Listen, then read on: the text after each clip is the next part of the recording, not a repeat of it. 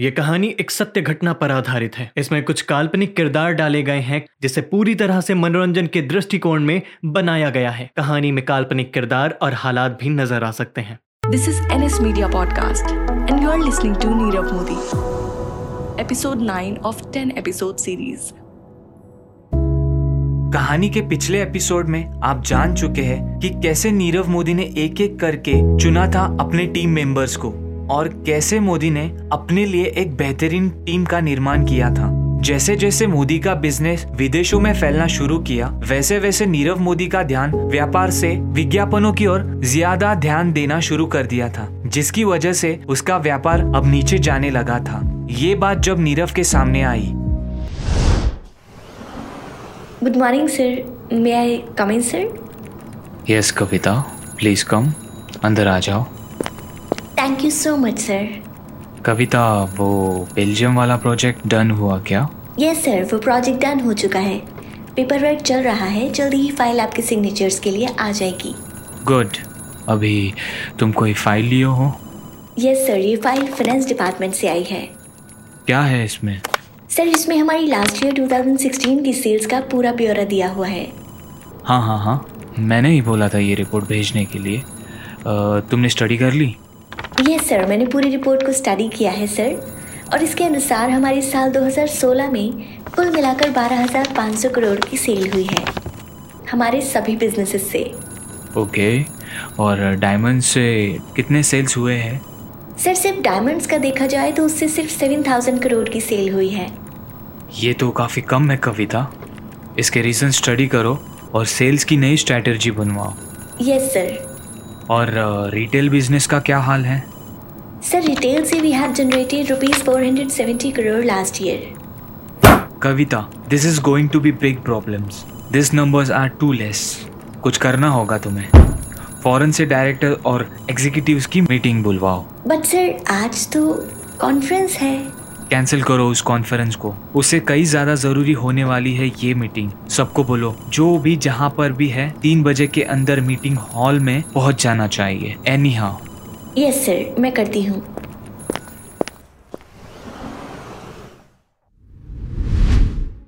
ये संख्याएं नीरव मोदी को परेशान कर रही थी। एक दशक से बिजनेस में रहने के बाद अगर आपका कारोबार इस कगार पर आकर खड़ा हो जाए तो किसकी भी माथे की शिकन बढ़ जाती, और ऐसा हो रहा था नीरव मोदी के साथ। कंपनी की आधी सेल्स सिर्फ और सिर्फ मिडिल ईस्ट से ही आती थी और लगभग 40% हांगकांग से। मात्र 5% पैसा नीरव को भारत से ही आ रहा था। शायद इसका कारण ये था क्योंकि भारत में ज्यादातर लोगों के पास इतना पैसा नहीं है कि वो लग्जरी ज्वेलरी खरीद पाए, और लोग नीरव मोदी के ब्रांड की महंगी ज्वेलरी नहीं खरीद सकते थे। हालांकि मोदी ने भारत के बढ़ते मार्केट और डिमांड को देखते हुए यहाँ पर अपने ब्रांड को बढ़ने की पूरी कोशिश की। मोदी ने भारत में 3 स्टोर खोले और उन्हें प्रमोट करने के लिए सब जगह फ्लेक्स और बड़े बड़े बैनर्स लगवाए। साथ ही साथ नीरव ने इंडिया में अपने ब्रांड के प्रमोशन के लिए कैंपिंग भी करवाया, मगर इन सब का कोई फायदा हो न सका। इतने झटकों के बाद एक और झटका लगा नीरव मोदी को 8 नवंबर 2016 को।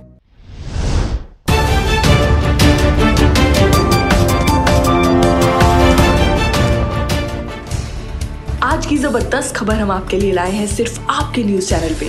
आज 8 नवंबर 2016 को प्रधानमंत्री नरेंद्र मोदी ने एक बड़ा ऐलान किया है। ऐलान ये है कि आज से 500 और 1000 के सभी पुराने नोट्स चलना बंद हो जाएंगे और अब नए नोट बाजार में आपको देखने के लिए मिलेंगे। सरकार की माने तो ये काम काला धन बाहर लाने के लिए किया गया है, मगर ये कितना कारगर साबित होगा ये देखने के लिए तो हमें इंतजार करना पड़ेगा।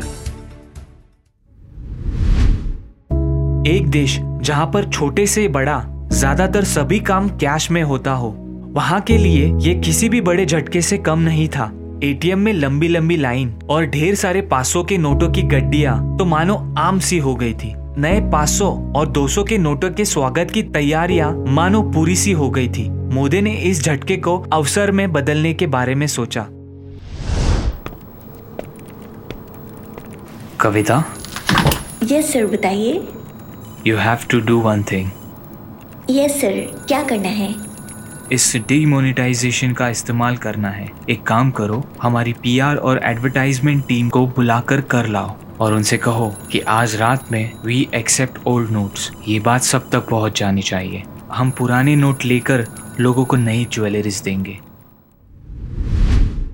नीरव के इस अनाउंसमेंट के थोड़ी ही देर बाद भारत सरकार ने एक और अनाउंसमेंट की। अनाउंसमेंट ये थी कि अब लोग अपने पुराने नोटों को बैंकों में जाकर जमा कर सकते थे, मगर सिर्फ और सिर्फ उतना ही पैसा जितने पैसों का ब्यौरा उन्होंने सरकार को दे रखा था। अगर सरकार को बिना बताए काला धन बैंकों में जमा किया गया तो तुरंत उन्हें शक के घेरे में ले लिया जाएगा। मोदी ने इस तरह से बैंकों में 300 करोड़ रुपया जमा किया था और साथ ही साथ इनकम टैक्स डिपार्टमेंट को इस बात को छुपाने के लिए रिश्वत भी दे रखी थी, मगर ऐसा हो ना सका। और एक दिन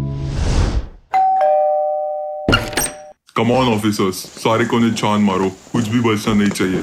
अरे अरे अरे अरे, ये सब क्या हो रहा है और आप मेरे घर में ऐसे कैसे घुस रहे हैं?